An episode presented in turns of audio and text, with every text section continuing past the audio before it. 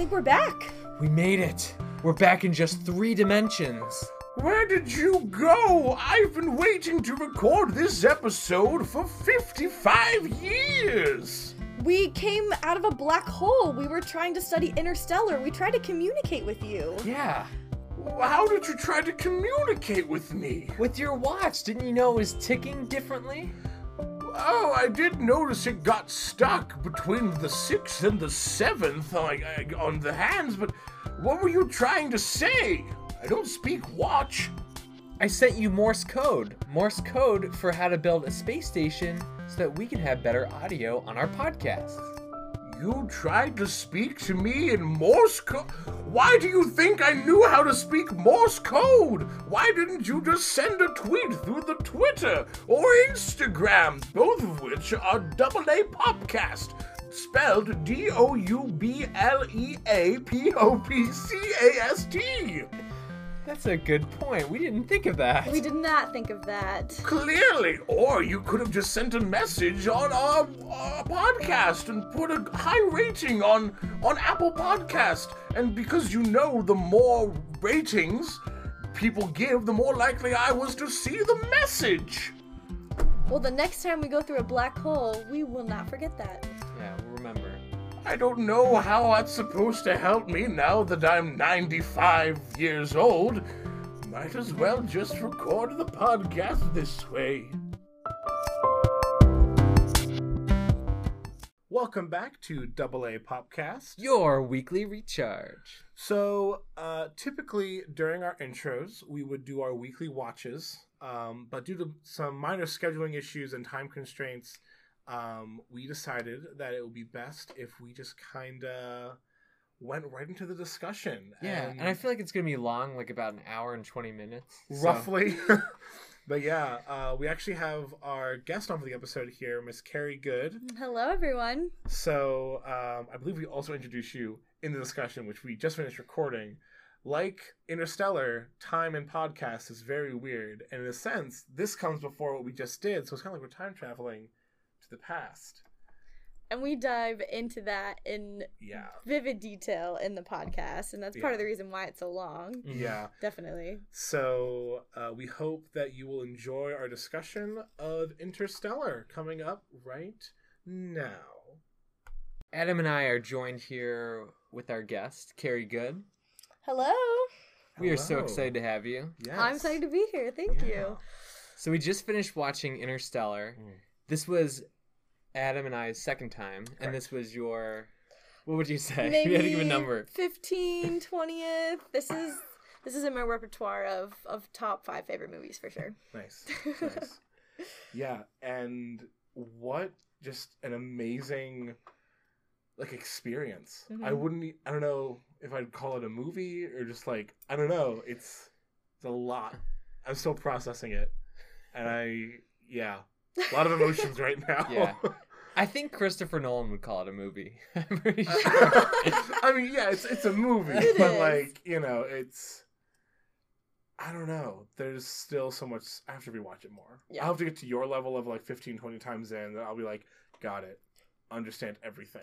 well, it's funny that. Oh, sorry, were you about to say something? no, go ahead. I was gonna say it's funny that you say you'll have to rewatch it, and you said you've seen it a number of times because I think this movie set the stage for Movie Pass. Because I don't know if you both remember, but when this movie came out in theaters, Mhm. they had this deal at some theaters where you could spe- pay like twenty bucks or something like that and see this movie as many times as you wanted on Oh. IMAX for a Oh. month's period of time. Or, I don't or know something why like I didn't capitalize on that, but Yeah. because I would Yeah. have. Huh. Yeah, I Yeah. I remember when this movie came out. I remember seeing it in the theaters. It was the first time I saw it with my parents. Mhm. And I remember leaving there thinking, "Yep, I'm gonna have to think on this one." And I still like there were things I just did not even remember. Like I don't remember the interrogation scene with Tars Mhm. and Oh, no? Cooper right at the beginning when he first gets to NASA. Yeah. Um, I don't remember. I remember that is it Boyle, the African American scientist. Is that his name? Doyle, something like that.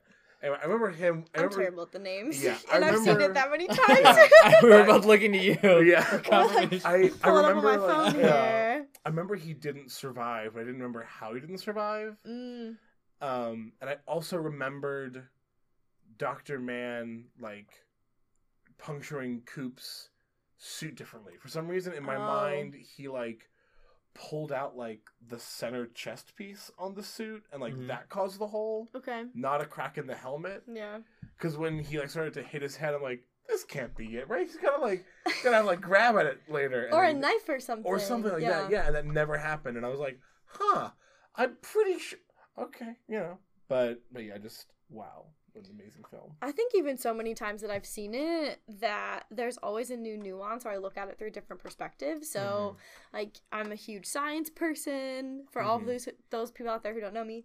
Um and so the physics and the um some of the like agricultural uh parts of the film um Mhm. are very pertinent and, and obvious but i looked at it this way this time through almost like a social lens Mm. and so i wrote some notes down about some of like the social systems that were referenced especially when Mhm. coop goes to his daughter's parent teacher conference and how they talk about the system of um, grading students that then propels them into a certain field um, Mhm. and kind of like who decides the what those scores who is the Yeah. pe- who are the people who have control of the society Mhm. um so just uh, some of the other things along those lines which caused me to have some nuance in like this i don't know 20th time that i've seen the movie so Yeah. i think that is a tribute to how complex it is, Mhm. um, and what makes it a really awesome show Yeah.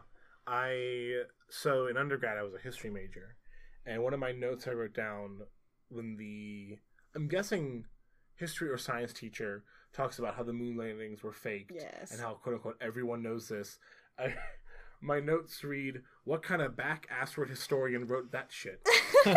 Because I'm like, "That's what? No, huh? There's no it that."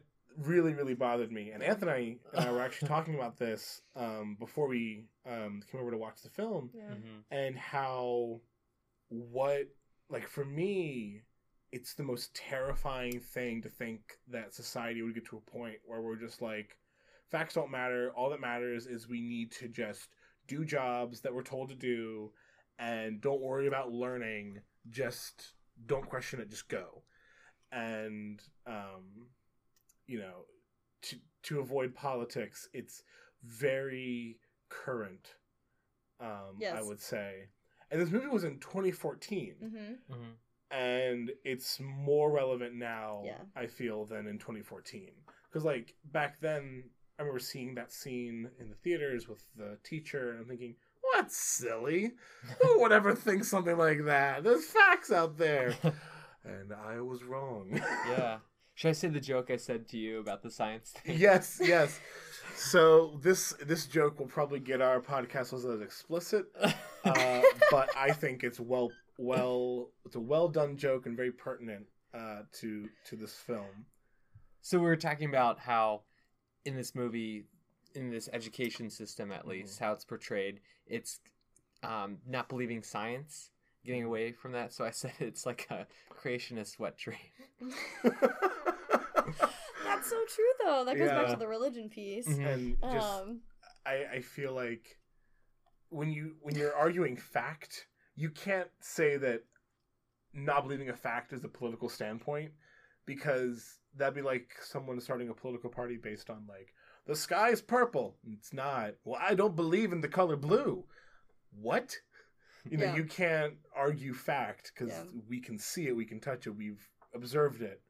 But sorry, I will get off my high horse for a moment there. Well, I think what's even more relevant now about it is that, I mean, especially in the past six months, talking about how climate change research has been coming out more scary and more scary and more scary, um, Mhm. and how in Interstellar, society was able to get away with that system of Mhm. categorization Yeah. uh, because of the survival necessity and that this is the only way we're going to survive because things have got this bad so we need to do something drastic and Yeah. so i think about that in relation to modern day of like maybe this really is 50 years from now which is terrifying to think about but Yeah. the reality of climate change and how our political system is set up right now to where fake news is something that is in that we have to battle every day that it's almost a precursor to what Interstellar could be Mhm. in a very chilling way. yeah. we.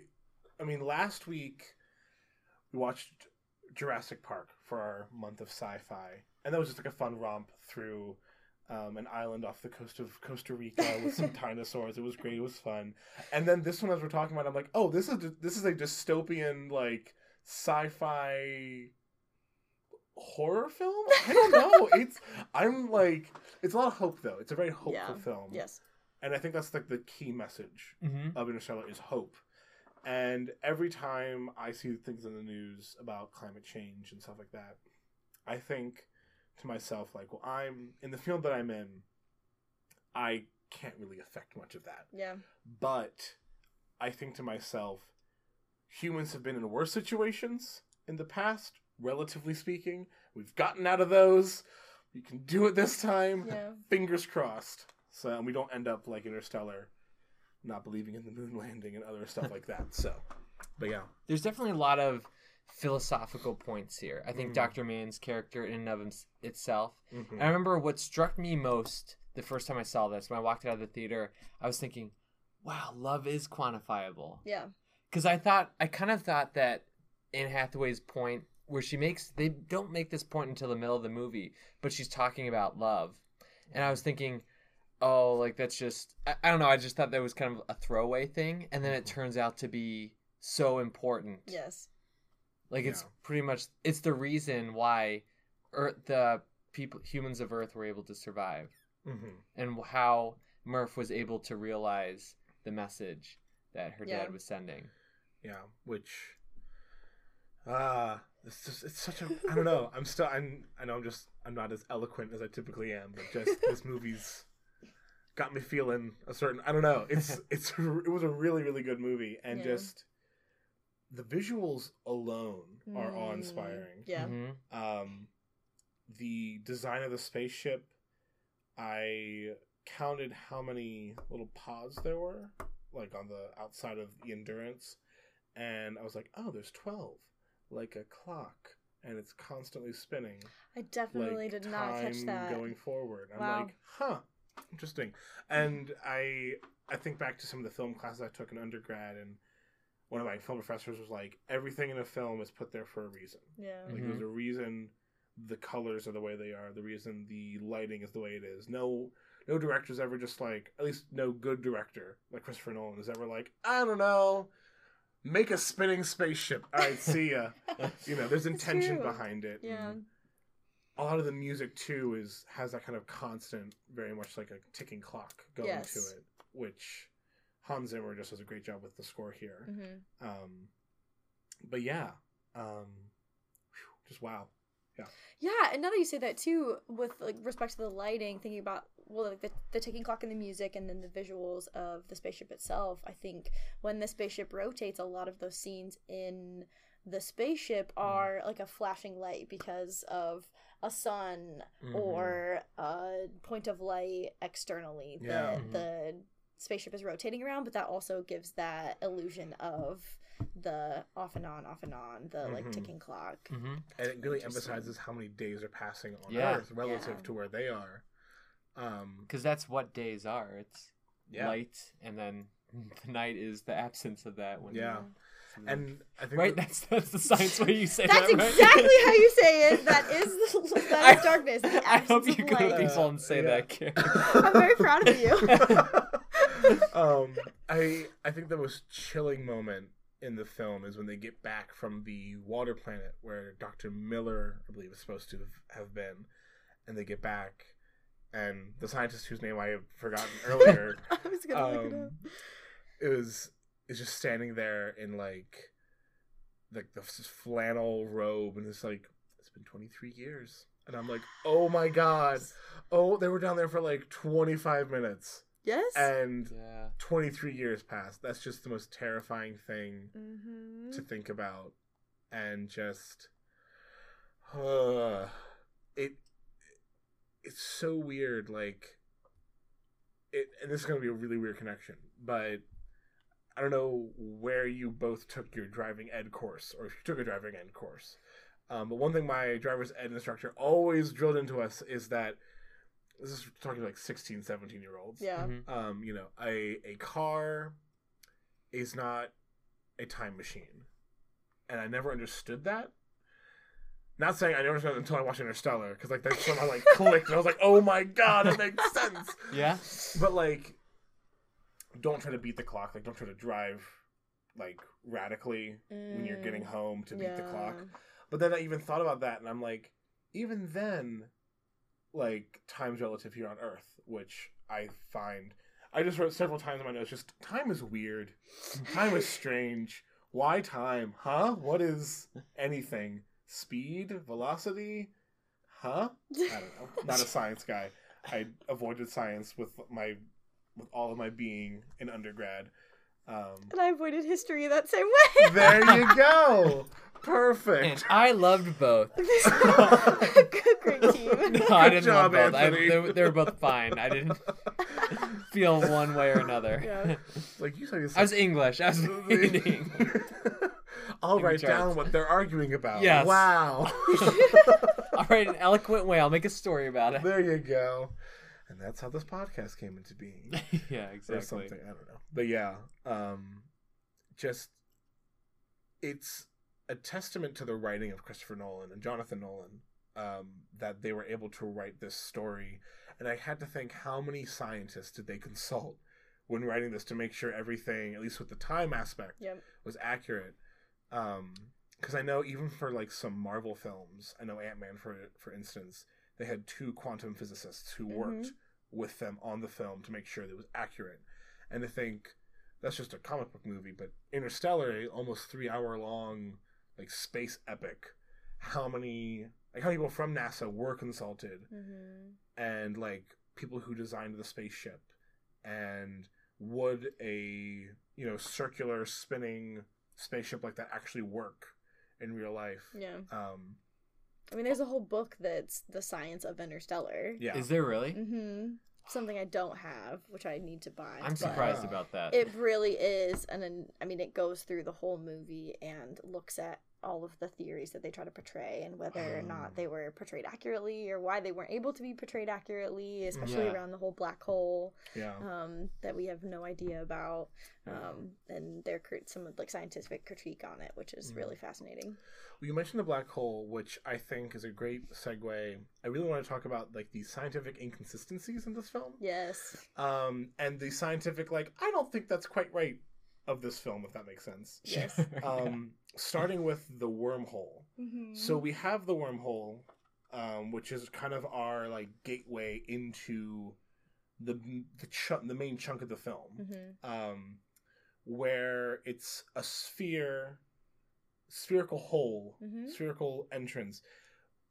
In your knowledge of science, is is that accurate or is that like mm, I don't know, like I think so. Yeah. I mean, in um how I think it's Doyle. I think you were right. Doyle, okay. Doyle.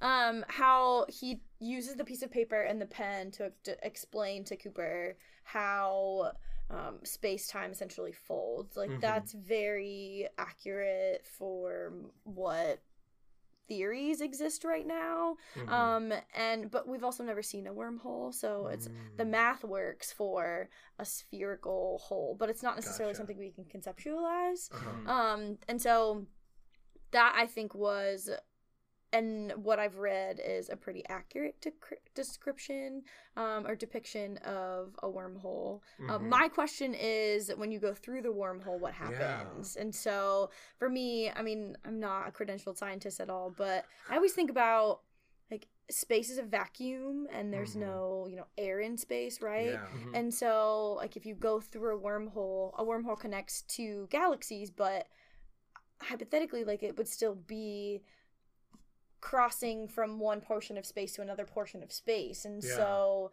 if you don't have turbulence going through a vacuum, then would you have turbulence going through a wormhole? And so, yeah. um, so that th- the turbulence of the spaceship in Interstellar was depicted, um, Mhm. and I think some of the navigational components could potentially happen as far as Mhm. theory goes.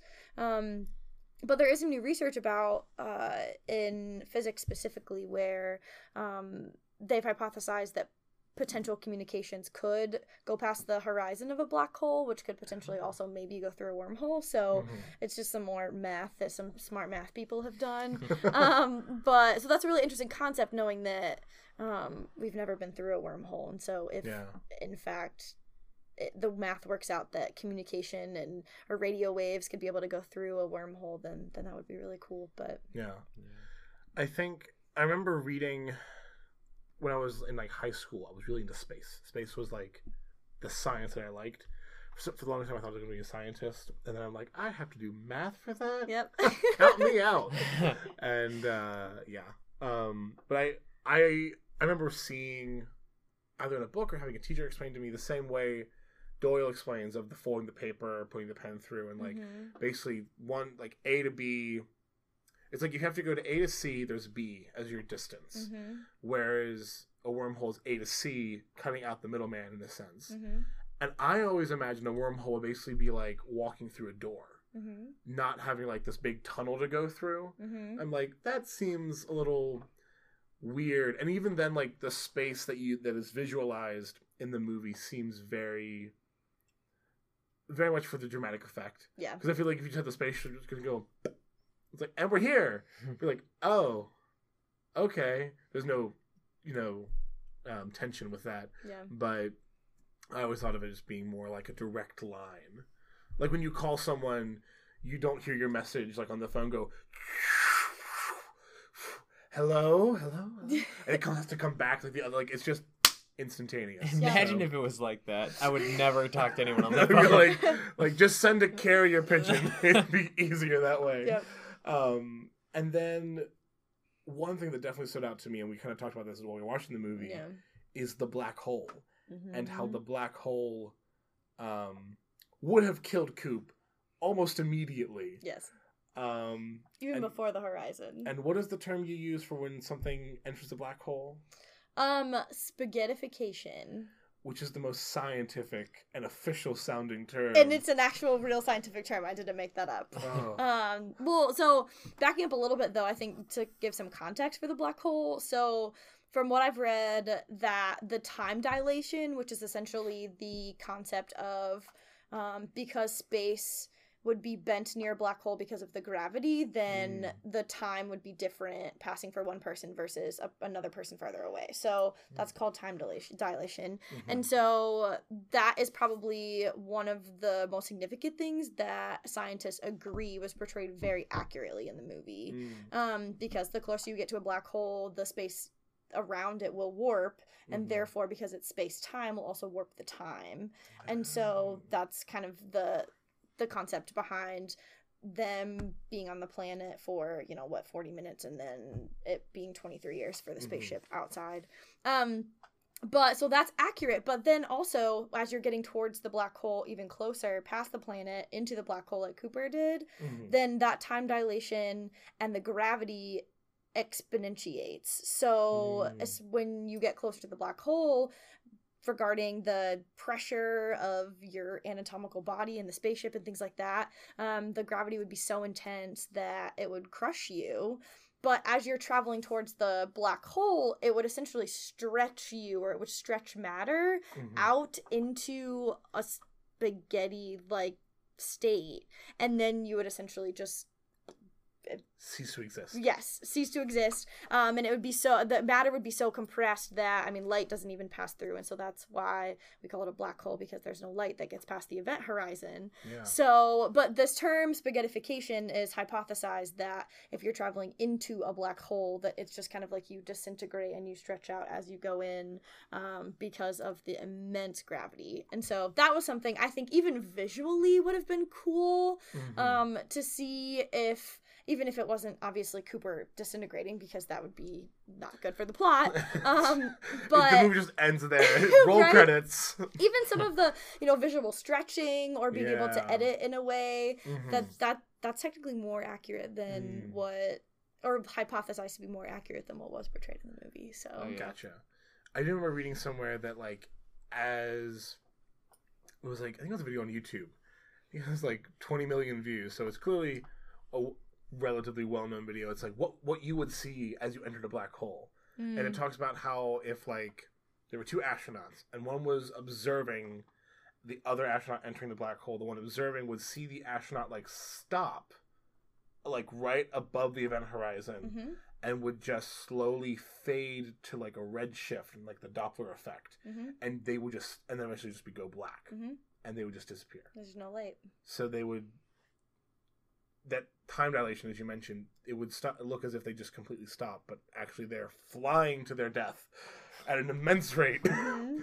um, which, yeah, I remember being younger too when I learned the term. I was like, I think twelve, and I learned the term roaming black holes. I don't know if, if you've heard No, of I this. have no idea what that is. Do you know what this is? This- roaming black holes. roaming black holes. Apparently, some scientists have theorized that black holes could move, so they could be points in, um, in space Yeah. where they're just like anchored down because of the gravity, and then there's other theories that say in the same way that like a whirlpool can kind of move through water, like around other wormholes, or um, whirlpools. Did I say wormholes? I know whirlpools Yeah. um, uh, black holes could also move. And I remember being 12 and hearing about that and thinking, oh my gosh, I'm going to go to sleep one night and just Earth's going to be sucked into a black hole and that'll be it. And um, that kept me up awake for a while. And then I had to rationalize if there are roaming black holes, we can't stop them because it's just pure gravity barreling towards us. So why fight it? That sounds dark, but like you know, you you can't worry about these things too much. If you worry about this too much, I apologize, Anthony. Oh no, I won't. And Carrie, I apologize if I'm like, oh yeah, roaming black holes are a thing, and you know, quasars could destroy the planet at any moment, and uh, space is scary, is what I'm getting at. Yep. Um, I remember this and Gravity came out around the same time, and I saw Gravity once in theaters in 3D, hmm and it was the most terrifying experience I had ever seen. I think I've told Anthony this before. I'm like, Gravity is the movie that I'm like, well, I'm never going to space ever. nope, not once, not now. Mm-mm. And the same director who did Gravity did Everest, where a bunch of people die on Mount Everest, and then did the movie Adrift, where girls stuck adrift at sea for like 40 days. And I'm like, I'm never going to climb a mountain. I'm never going to get on a boat. I'm not going to go to space. I'm going to live on land In a bubble. in a bubble, protected. My anti-black hole bubble, just stay here, Yep. you know.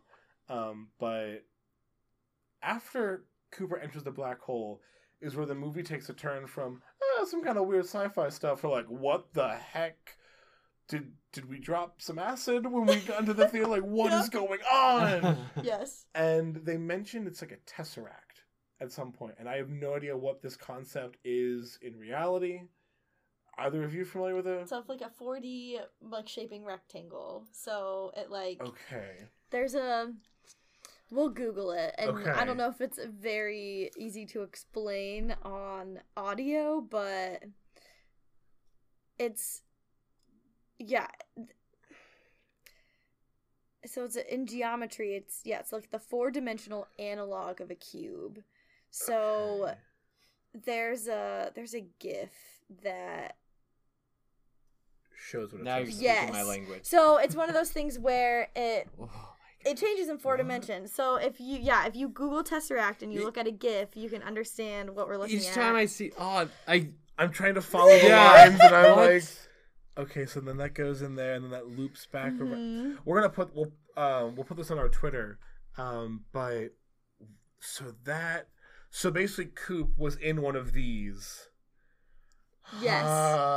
Right? And Mhm. so it's such a it's, it's such a mind-blowing concept because it's not necessarily I mean, you wouldn't encounter this in everyday life literally ever. no. And so I think seeing how logically, like if you were to put a cube within a cube, um, it wouldn't morph. It it just the cube ke- keeps its rigid shape, and then the larger cube keeps keeps its rigid shape, and then in like the laws of physics that we have, like you can't really morph the two. And so then uh, four dimensions or in i mean they were talking about in fifth dimensions in interstellar but that time is an element that's variable. Then being able to morph the time can influence how like geometry moves. And so that's essentially my kind of easy explanation for it. Um but I think that's how the term tesseract was implemented in how the Murphy's room Mhm. millions of times over um, in the black hole was visually perceived. And it was only Murphy's room because of the the connection of love.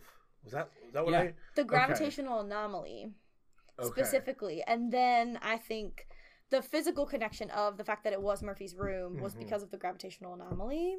And then, well, my understanding is the love came in is that there was only only able Murphy was only able to understand the signs that she was given because of the connection she had with Cooper.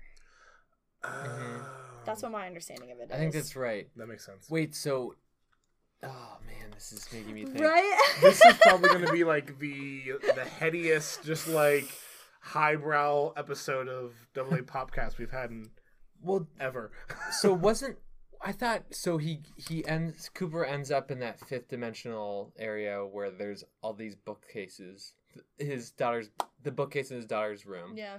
And but don't they explain that basically future humans have created this space. They've somehow found a way to work within, create, to, or not create, maybe utilize a fifth dimension. hmm So, so there's a there's a gravitational anomaly in her room, but isn't is it assumed that the future humans put it there?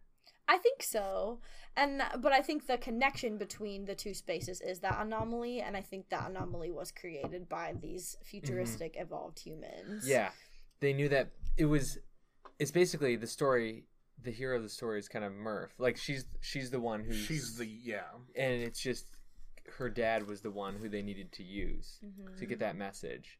So they knew you're right. Like you said, yeah, they used Cooper, her dad, because they having knew like an existential crisis over here. he was the only one who could get through to her because of the love piece. Yeah. And I think going back to um kind of the social component that we talked about at the beginning, Mhm. that especially Adam, you were mentioning that like you just do this, you work and you die essentially. It's the cyclical so the cycle of Mhm. they didn't believe in the moon landing, they didn't believe in going off of the earth. They tried they put their heads down. I mean even one of the quotes in the film by Cooper's father um is something like we're not looking at the stars and we are trained to look at the ground Mhm. um and that it's evident that cooper is like the one person potentially on the entire earth who still has this drive who Yeah. still has this um his head in the clouds and looks up at the stars and and, and sees something there yeah. um and i think personally that that may be the reason why these like future hum- humans or evolved humans picked Cooper because of the love that he had with his daughter and how smart she was and how attuned to the star she was and then Cooper's ability with being a, a previous jet pilot and that he still had Yeah. that forward exploratory Mhm. drive that that pushed him so Yeah. Yeah, I wrote That no down one that else did. quote actually, Yeah. the one that you yes. said. Yeah, we used to. So he says we used to look up and wonder about our place in the sky. Now we look down and worry about our place in the dirt. yes Mhm. And this whole concept of future people creating the Tesseract, or whatever it may be, yeah to have Coop. This, I really enjoy tra- time travel science fiction, and this brings up the constant problem that I have with time travel in general. Is it almost opens the door for too many paradoxes? Hmm. In that, so at what? So for Coop, Mhm. to try to visualize this. If you imagine a line, in the middle of the line is Coop sending a message back in time. So imagine left is back, right is forward. Sending a message to the left to Murph, yeah Mhm. which then causes going to the right to go beyond Coop in that Tesseract to create allow her to create this space station thing that humans are living on, which was then going further, much farther to the right, allowing these fifth dimensional or these evolved humans to then create something to allow back to the middle point, and so it almost creates like this constant feedback loop which confuses me because at what point do the people in the future are like oh we got to the point we have to make this thing to make sure that because like if it got to the point in the future where they're just like what if we just like don't make it does everything cease to exist you Yeah. know and Mhm. like it seems too there's too many variables in my opinion for Mhm. it to be plausible i know it's science fiction and that's of course the theme of our month but Mhm. In, in all science fiction i feel like there's a grain of truth Yeah. um and it i don't know if nolan necessarily put as much effort into this as i'm putting into it i'm trying to figure out this like these evolved humans It's aspect the chicken and the egg. it is issue. it's like yeah. so does coop have to be doing what he's doing for murph to do what she does to get the future people to do what they do or the future people rely on and then they're influencing but especially like coop in the bookcase quote unquote tesseract bookcase thing he's yelling at himself don't go he's sending himself messages to not go Mhm. which Murph is getting, and it's that constant like Coop is, which almost brings in the question of fate.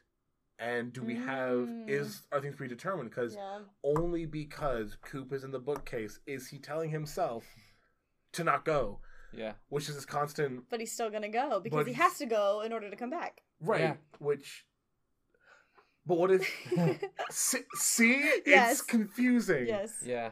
and especially at NASA when they get there. Um, also, I hate it in movies and TV shows whenever they're like, "You don't know who we are," and it's like, "No, we don't know who you are. You never told us. There's no signage. There's not like we're NASA or welcome to NASA. It's just a boardroom. Yeah. I don't. I hate it when people are like, "Don't you know who we are? Don't you know who I am?" Like, no. I don't. I've never encountered you before. I would have said so if I knew. Yeah. Well, I'm gonna say no if okay. Sorry, Yeah. just Yeah. a little pet peeve of mine.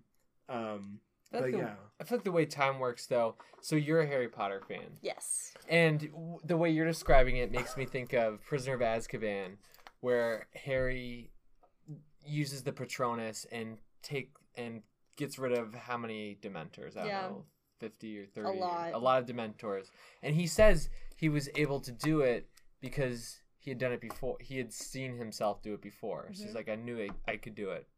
But something I'm wondering about is so remember when Doyle is explaining going through the wormhole and showing like if this is our galaxy X and then this is the other galaxy X here, you Mhm. go through a line, but these people made it easier and they folded the paper and then just go through that. Right. Maybe time is like that. Maybe you're getting caught up because of the linear piece. Oh, Maybe they're able to they can use just time differently. bounce around. Oh, that makes sense. Because he does bounce around. You see like him That's going true. That's true. And then and I think so what well how I think about it at least in this respect because I don't know if it could apply to other like postulations about time uh, travel but I'm thinking about it like if you're talking about an evolved human Mhm. that's definitely evolved in a physical sense but also a metaphysical sense and a Mhm. mental sense and so when you go from like three dimensions to four dimensions to five dimensions i think there's a barrier there in that if someone who is living in a fifth dimension like won't necessarily have the tools to be able to communicate with someone in the fourth or the third dimension and Mhm. so i think what this movie illustrated is that that love is the connection but that if there wasn't any love then the tesseract and in that space would not be able to communicate with people in lower dimensions and so i think to your piece Uh-huh. that there wouldn't be any paradox or or Okay. communication and you wouldn't know like there could be someone eh, right now in this room who is in the fifth dimension from the future that we have no idea and couldn't communicate with Well, they should have let their Which presence is be crazy. known because if they're just chilling here, that's rude. well all my books are still on the bookshelf so Yeah. Watch your books over there. if there was let, okay let's let's stay with that for a second Alright, if there was a fifth dimensional person Let's do a scientific seance. Everyone Yeah. hold hands. How Everyone- if you're here, remove the fifth book on the second shelf. i was about to ask how would you want them to communicate with you Oh yeah. If, if how Oh. would you want your coop to communicate with you? Clearly not shouting through the invisible wall. right. Doesn't seem to work. Doesn't seem to be effective. really No. raspy, Yeah. unintelligible. Also, I think like he was blowing the, his mic out there. Like it sounded like it was bad. People like,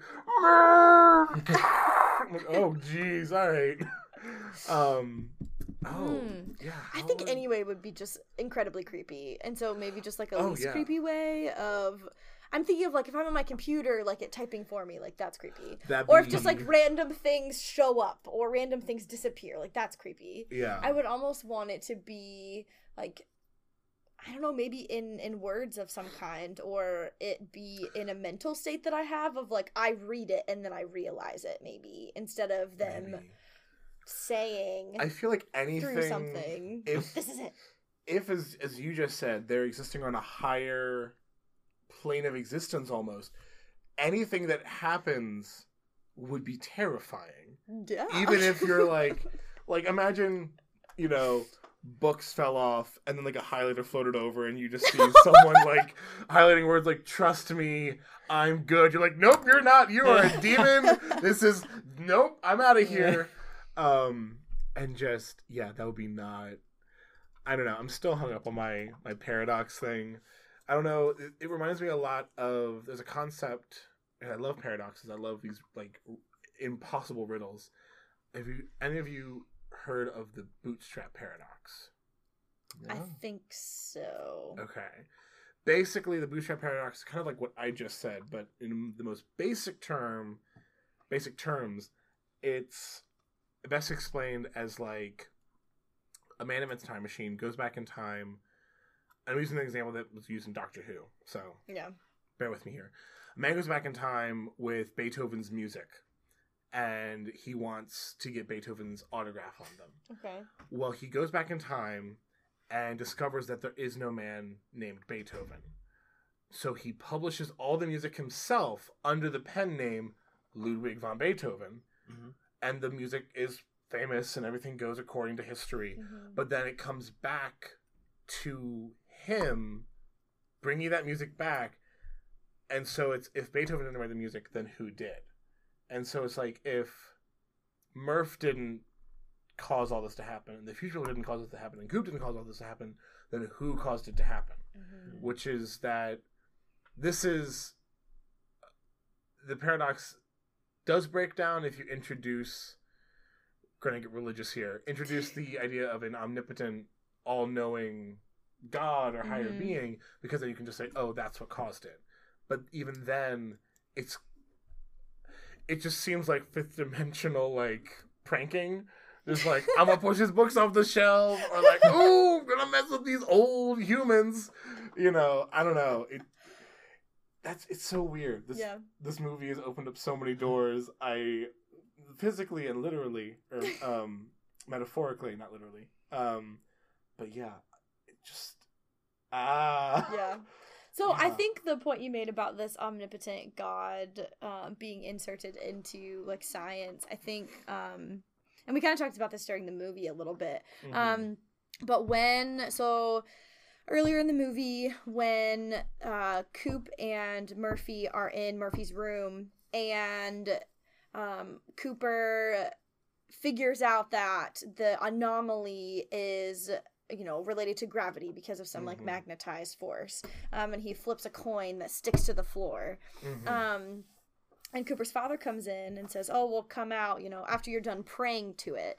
Um, Mhm. And I made the comment that I, that's one of the most interesting lines, quick lines that a lot of people would miss in the film. That I think has- a lot of significance because um, it interjects this thought about how in science we see and we test and we observe things around us and we Mhm. will say something is true or something is a theory if it is observable or if it's provable um, and then this space where we don't necessarily have that proof or that that validity um, through being able to observe it we say we either don't know or a lot of the times we'll say you know maybe it's maybe it's god um, or Mhm. maybe it's a, a, a religious being or that om- omnipotent being like you were mentioning and Mhm. so so I think it's really interesting that it's oh well you're you know you don't know anything about it and so you know you're praying to it like it's Yeah. like it's the supernatural or this omnipotent God um and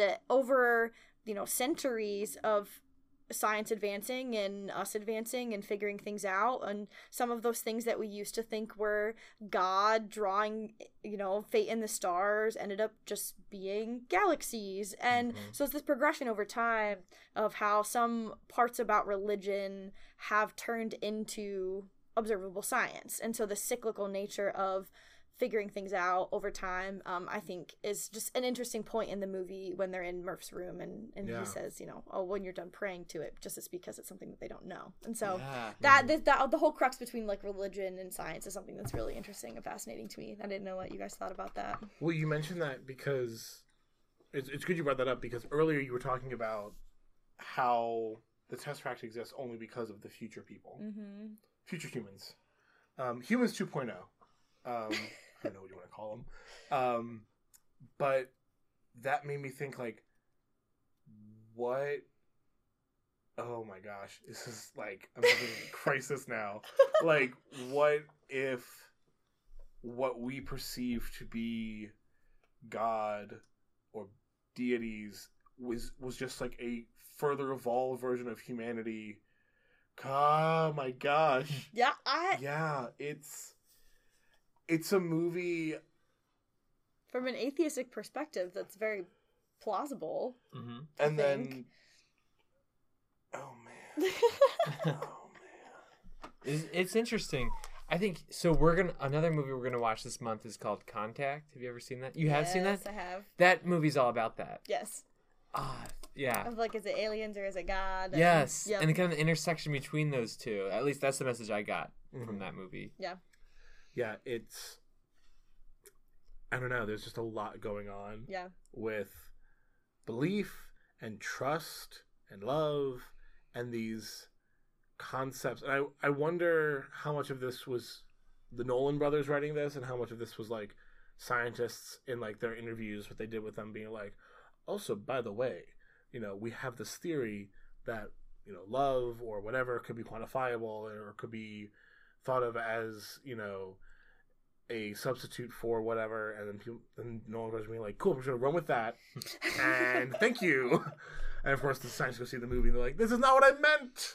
No, but Right. but yeah.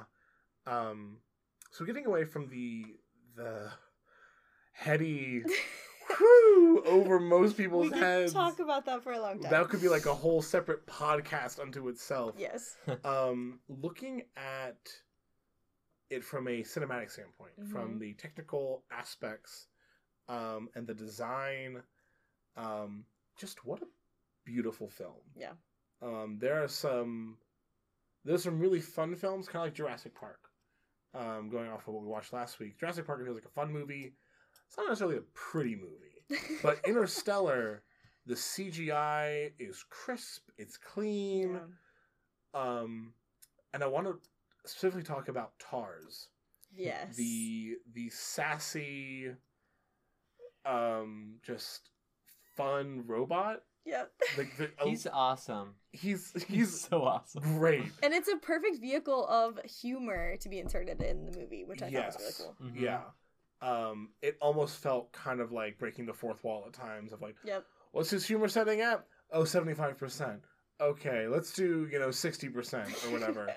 um and like what a weird design for a robot because when you think sci-fi robot you imagine you know anything from like i don't know like c3po in star wars to Mhm. r2d2 which are i don't know they're both in star wars but they're very different robots yes Uh-huh. like one's a little rolling trash can and one's a human in gold armor pretty much whereas tars like i would love to meet the person who designed tars and was like how did you get like a metal brick Like, a like big a domino. like a yeah like a big metal Yeah. slab and was like this is your robot you're like well where's its arms oh well it can roll and like little extendy Yeah. you know so, I don't know. It, it's just really, it's almost goofy at times, yeah especially when they're on the water planet and he's like rolling along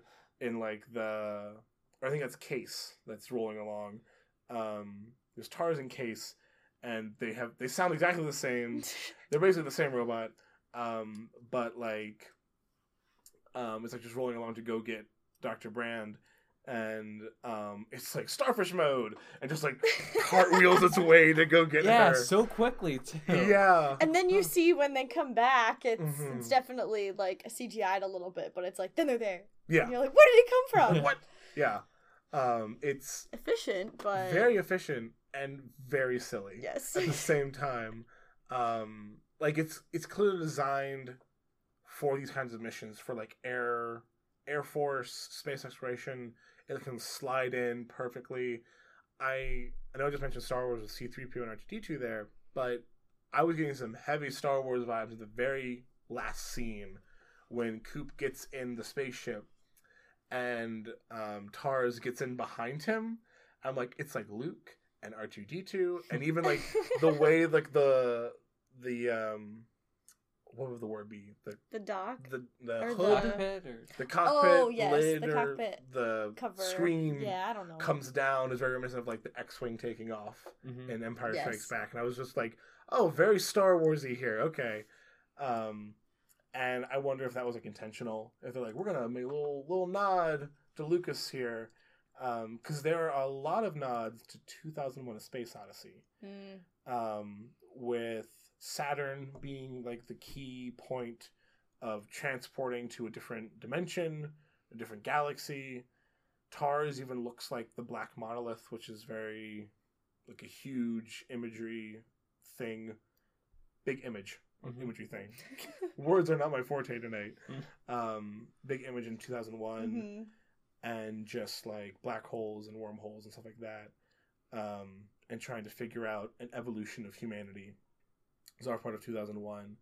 Um, but yeah, there's just a lot of visual cues to, and callbacks to older films, and just the juxtaposition of seeing space and then like a dying Earth Yes. and just going back and forth in that, and that gets more and more frequent as the film goes on. Um, but yeah, just whew, what a beautiful film. I don't know if you all had any comments on the visuals. I don't want to take all the airtime there. Yeah, I think that a lot of the visuals were definitely the result of consulting with scientists because Mhm. a lot of uh, the spacecraft and the space suits and you Mhm. see um, even the evolution of spacesuits between um, Dr. Mann on his planet and then between like Cooper and the other Mhm. Um, astronauts on their mission and how just the difference in spacesuits and the evolution of spacesuits, right? Mhm. um, which was definitely a tribute to costuming. Yeah. Um, and what speaking of costuming though, this just came to mind. I think it's interesting that so there's that that very stark evidence of like this is one spacesuit and this is another spacesuit, but then Mhm. back on Earth, I almost feel like they purposely costumed the actor the actors to not necessarily fit into a specific time period. Like I Yeah. think that I mean like the very simple button down collared shirt and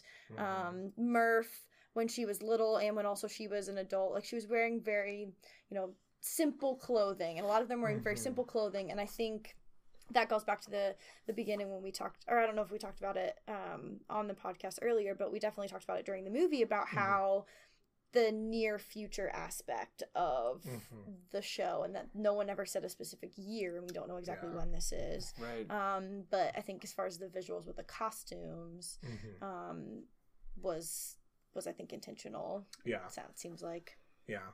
Um, it it definitely lent itself to a timeless feel to it. yeah. It's a very relevant film and also a very again kind of nebulous film in the time period and what exactly has led up to this. The only things we can really say is that peace has been achieved because there's no wars. They mention how I think Dr. Brand Senior mentions how like all the rivets in the spaceship they're building and the rockets, he's like could have been bullets, but we stopped that. And I'm like, all right, so what kind of futuristic utopian dystopia where there's no war and Yeah. there's all this peace, but yet you know everyone's starving, and the New York Yankees have been dissol- devolved into like this tiny little rinky-dink minor league team. hmm um, and just yeah, a very confusing time. It it definitely seems like people gave up their inde- not independence, but gave up their ingenuity. Is that the word? Innovation for in the name of peace. Well, also, Mm, I think yeah. just because of resources, like they mentioned Mhm. how they're running out of food, so that's why that school's pushing so many people to become farmers. Yeah. Yeah, and I, I I think it's interesting that you never see, other than humans, you never see a single animal in this film. There are no birds, there's no dogs, no cats, no livestock. I didn't think, and they're on a farm I too. never. It's just humans. interesting. That is something I also yeah. So I'm wondering if there's Wow. a kind of an implication there of like, there's no more meat. Like you, there's no steak. There's Mhm. no chicken. There's no nothing. Yeah. It's we have corn. The end. And even that, even Dr. Brand Senior mentions how that's that resource is going away. Yeah. Yeah.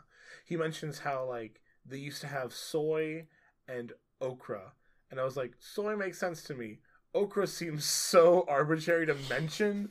How it was like, last year it was soy. Then we had okra. This year it's corn. And that too will die. And I'm like, why okra? Of all the vegetables you could have picked, you picked the most obscure one that's like popular in the American South.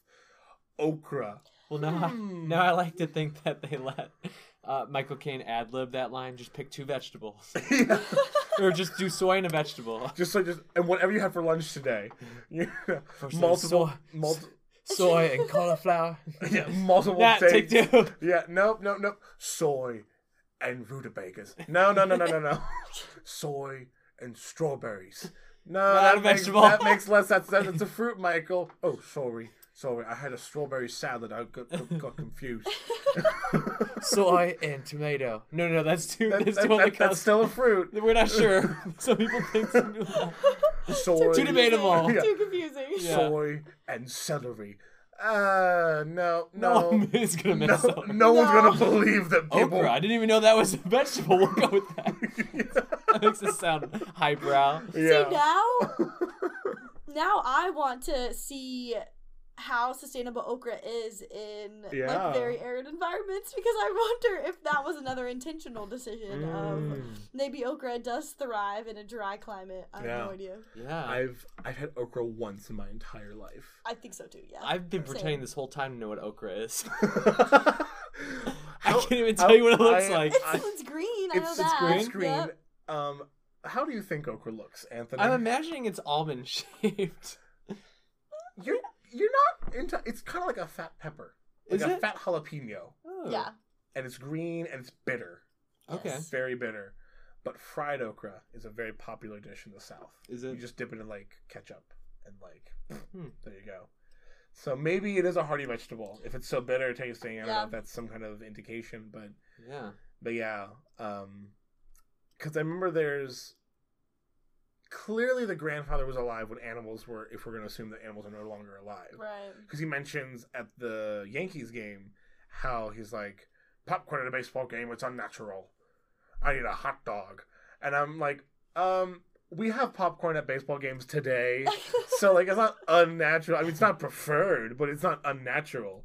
You know, we like going to the movies. Like I don't candy at movies. It's unnatural. I need popcorn. It's like no, it's, you can have both. You can do both. Um, but like I wonder how long they've been without meat, and if it's Mm. just different variations of corn. Mm. You know, Yeah. like imagining that scene in Bu- um, uh, Forrest Gump of like all the different ways you can cook shrimp you know, Yes. fried corn, steamed corn, butter corn, cream corn, and just I guess cream corn wouldn't exist because there's no cream because there's no milk because there's no cows. Huh. Oh, what a bleak future! It is. Right. And you know, I think it's a testament to, in a way, to human ne- humans' need for survival. that Mhm.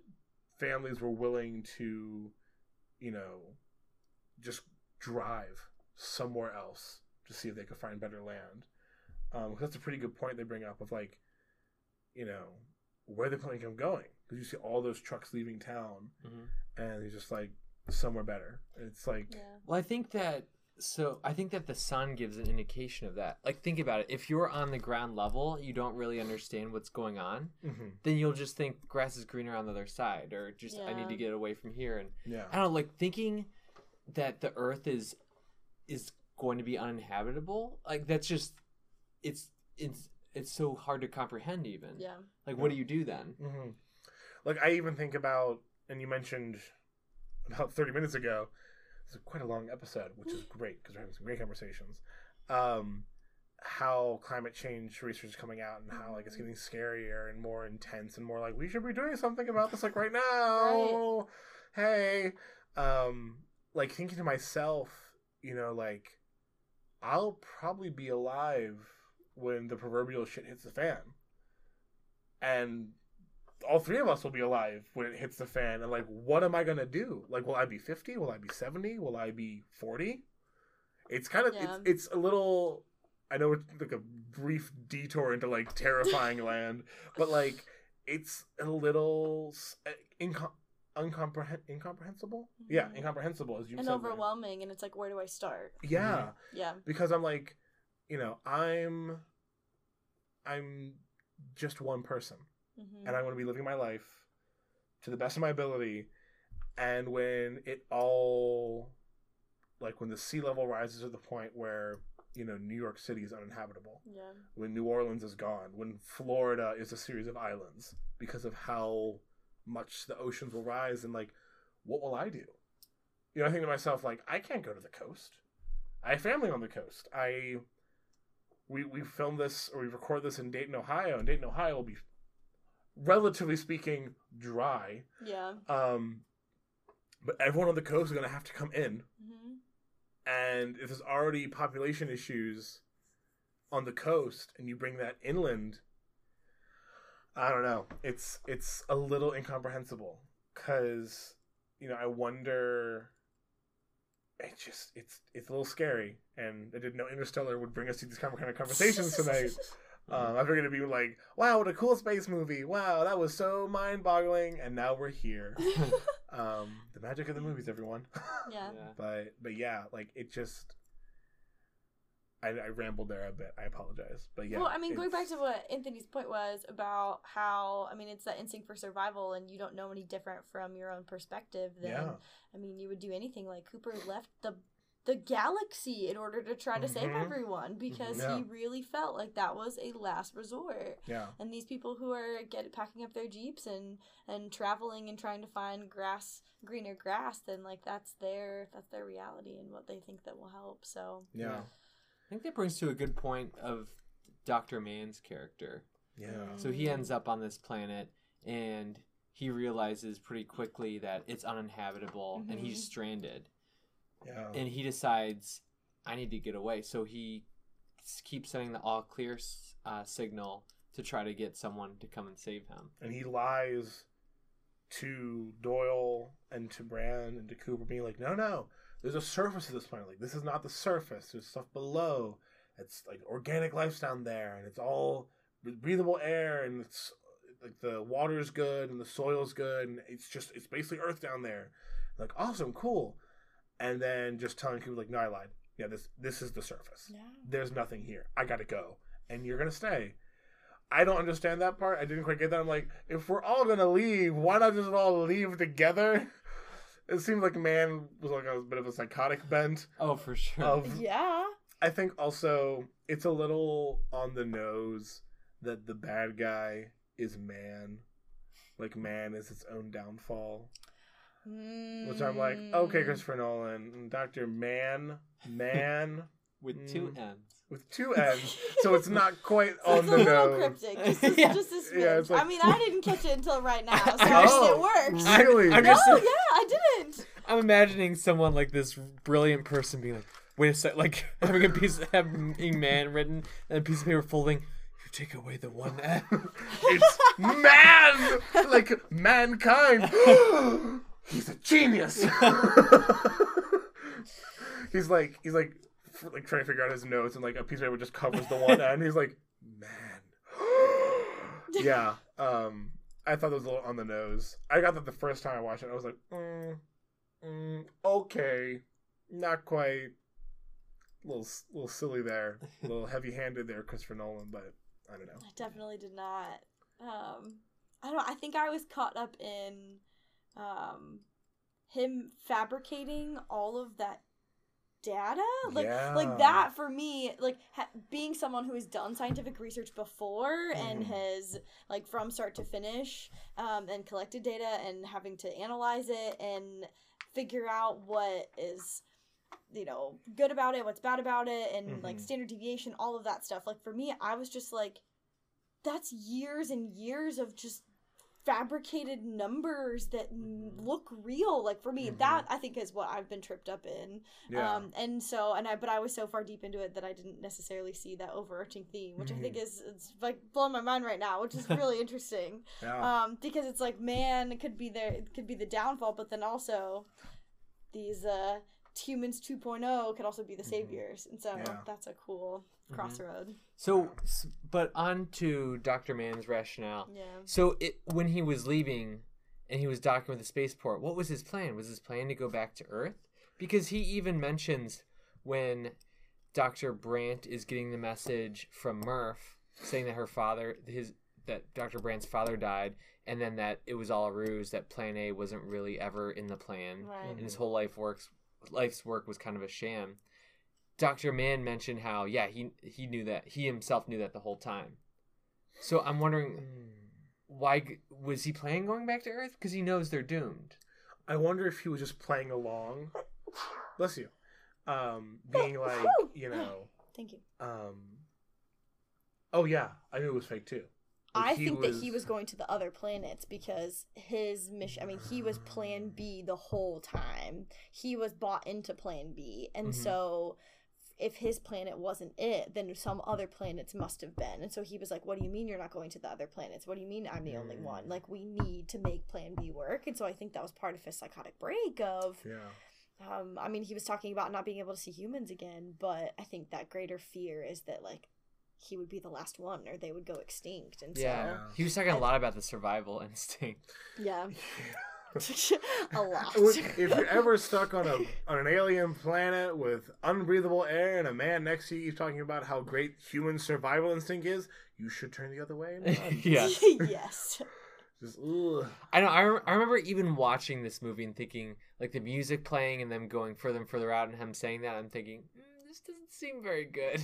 Yeah, the music. I wrote my notes like the music's getting the music he's building towards Mann's betrayal, just like bum, bum, bum, like it's just more and more, and just building up to the point where man betrays Cooper, and then to the point where, um, uh, Murph tries to get I can't remember the names the son's name for the life of me, um, tries to get her brother's. tommy tom That's right.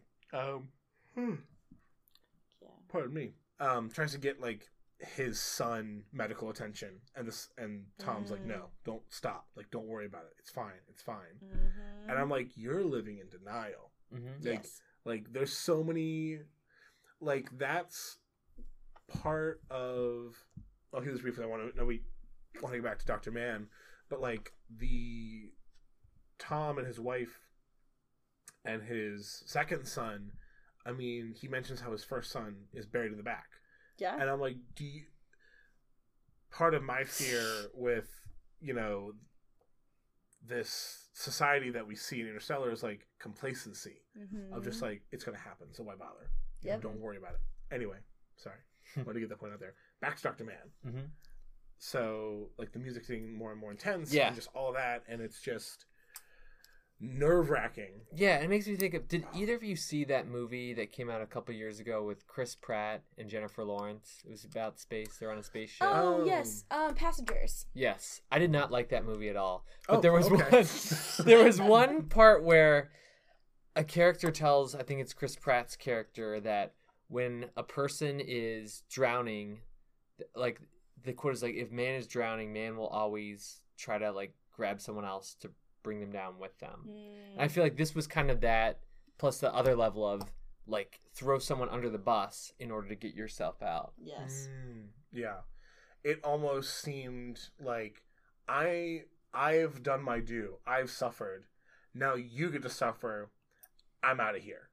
Yeah, it definitely is very uh, it's just psychotic. You know, Yeah, very Dr. Mann says you haven't suffered like I have, or you haven't Yeah. struggled like I have, yeah. Knowing how many. Years that he was on that planet and that he didn't. He went to cryo sleep and then didn't set a Didn't- waking date. Yeah, it was just like when you wake me, you wake me. Um, which also it makes it the the dramatic reveal of like ripping the cord to open up the bag.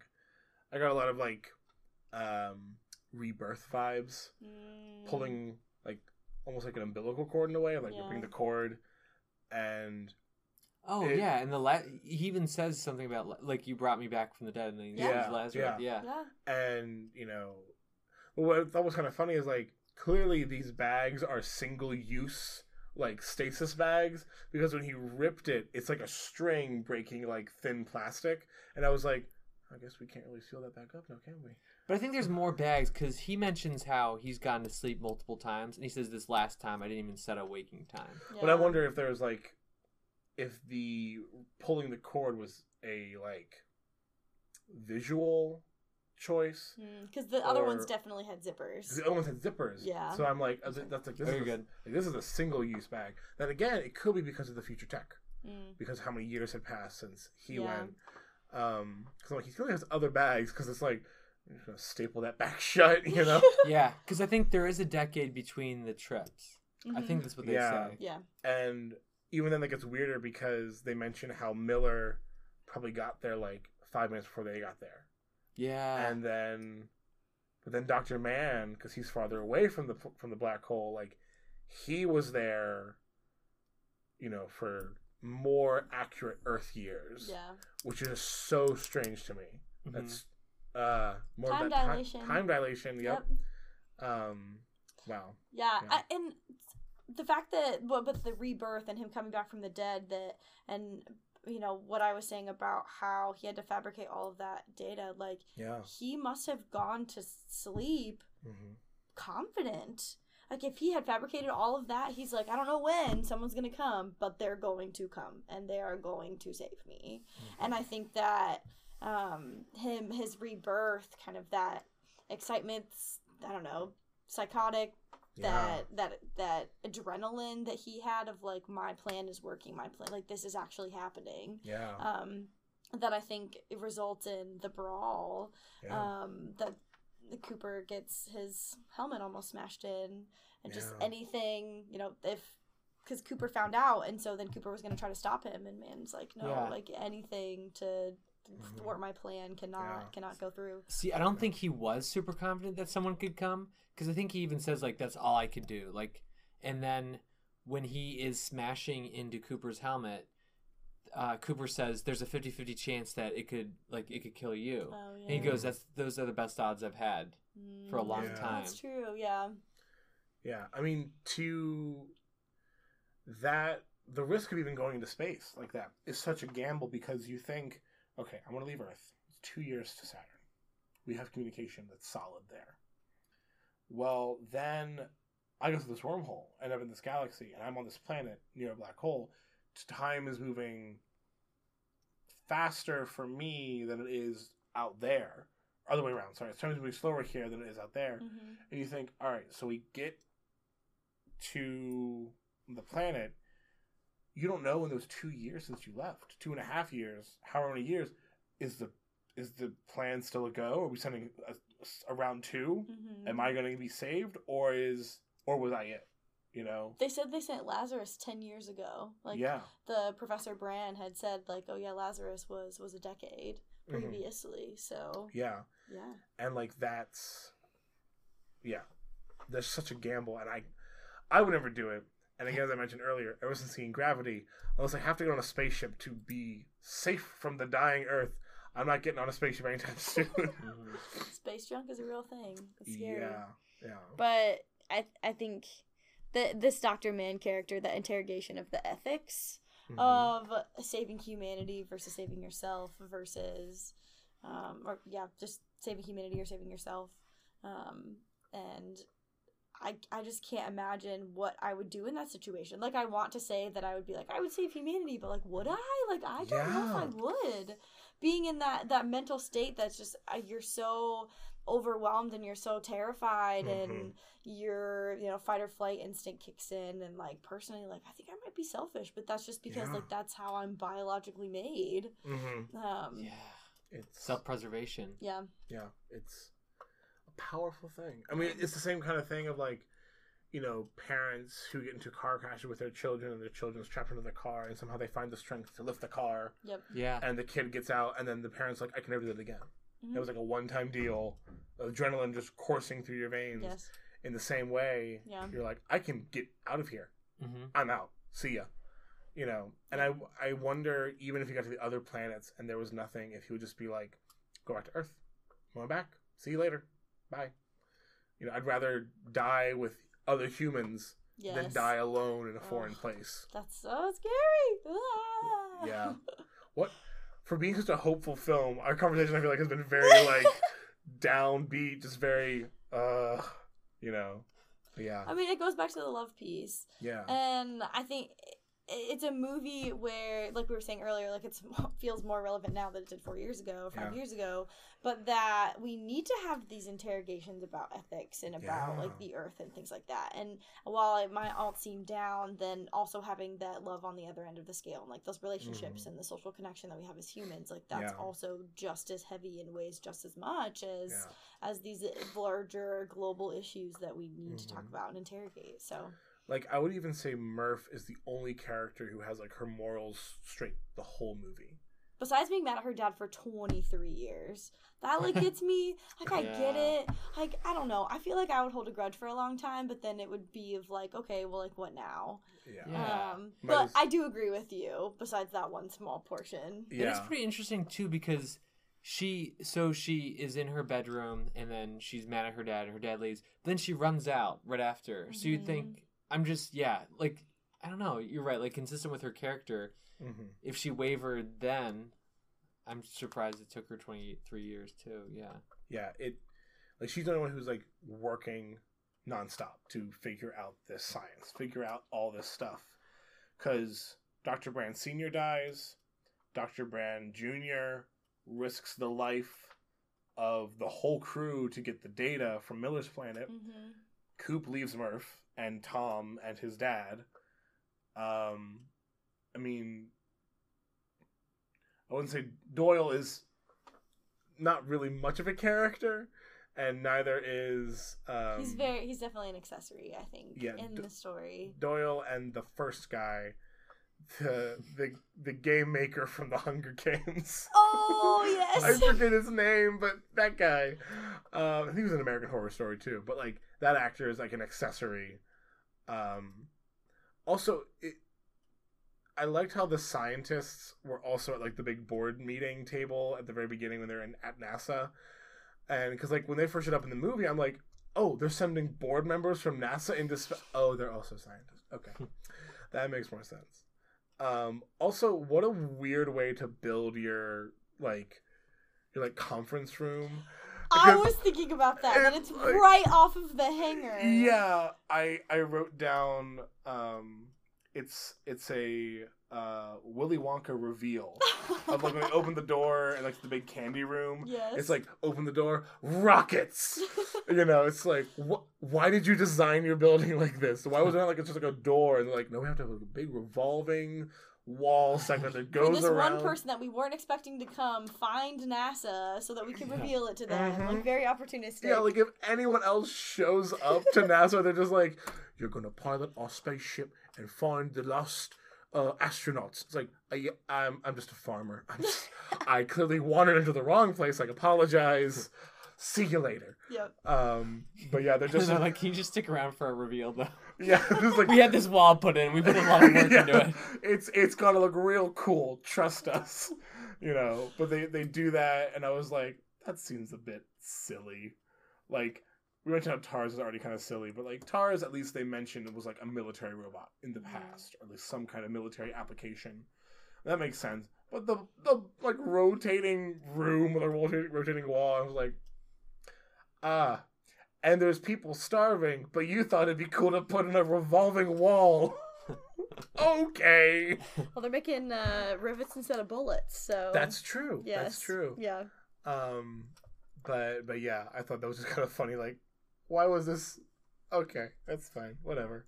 I don't know. Um, but also I didn't quite get how they were gonna get like a concrete structure to be launched into space with like I know even with like the gravitational anom- anomaly as Dr. Brand Senior describes it. I'm like, wouldn't concrete like sure it's a sturdy material, but like when it gets down to like shaking and like vibrating, it's a very brittle material. Yep. And I'm like shooting a space station made of concrete into the into space. I'm like, yeah, no, that's not gonna. Well, and I think that goes back to that Plan A was never viable, Yeah, that's true. and that it was all a ruse. hmm That's true. But yeah, A structural engineer would have been like, "Nope." yeah, Very beginning would like, have "Uh-uh." said, "That's concrete." Nope, it's Plan B, yeah, and would have ruined the whole movie for anyone else watching. yeah. Which means that they put sideways doors in the side of the walls for no reason. There's a- a, lot of excess in here for one giant ruse. I don't know why Dr. Brand Senior wasn't just like, we're going to put DNA into space, save humanity. And we were like, good job. Yes, we did it. He had to do this whole big fake thing, build these all these rockets, all that. Work on this problem for forty years and Mhm. fake that he doesn't Yeah. know how to solve it. Well, didn't Dr. Mann mention, or someone mentioned that he knew that, and that was the only way he could get people to be on board? yes, I think that Dr. Mann said that. Oh, that's Yeah. true. Yeah. That's true. I feel like you would still have you could phrase it differently. You could just use that that communication 101 course, you know, just be like, "Hey, let's engage in some dialogue on how to save humanity." Just very basic stuff like that, but instead he's like, "I'm gonna just ch- trust me, it's gonna work. 40 years, I'm gonna work on this one math problem."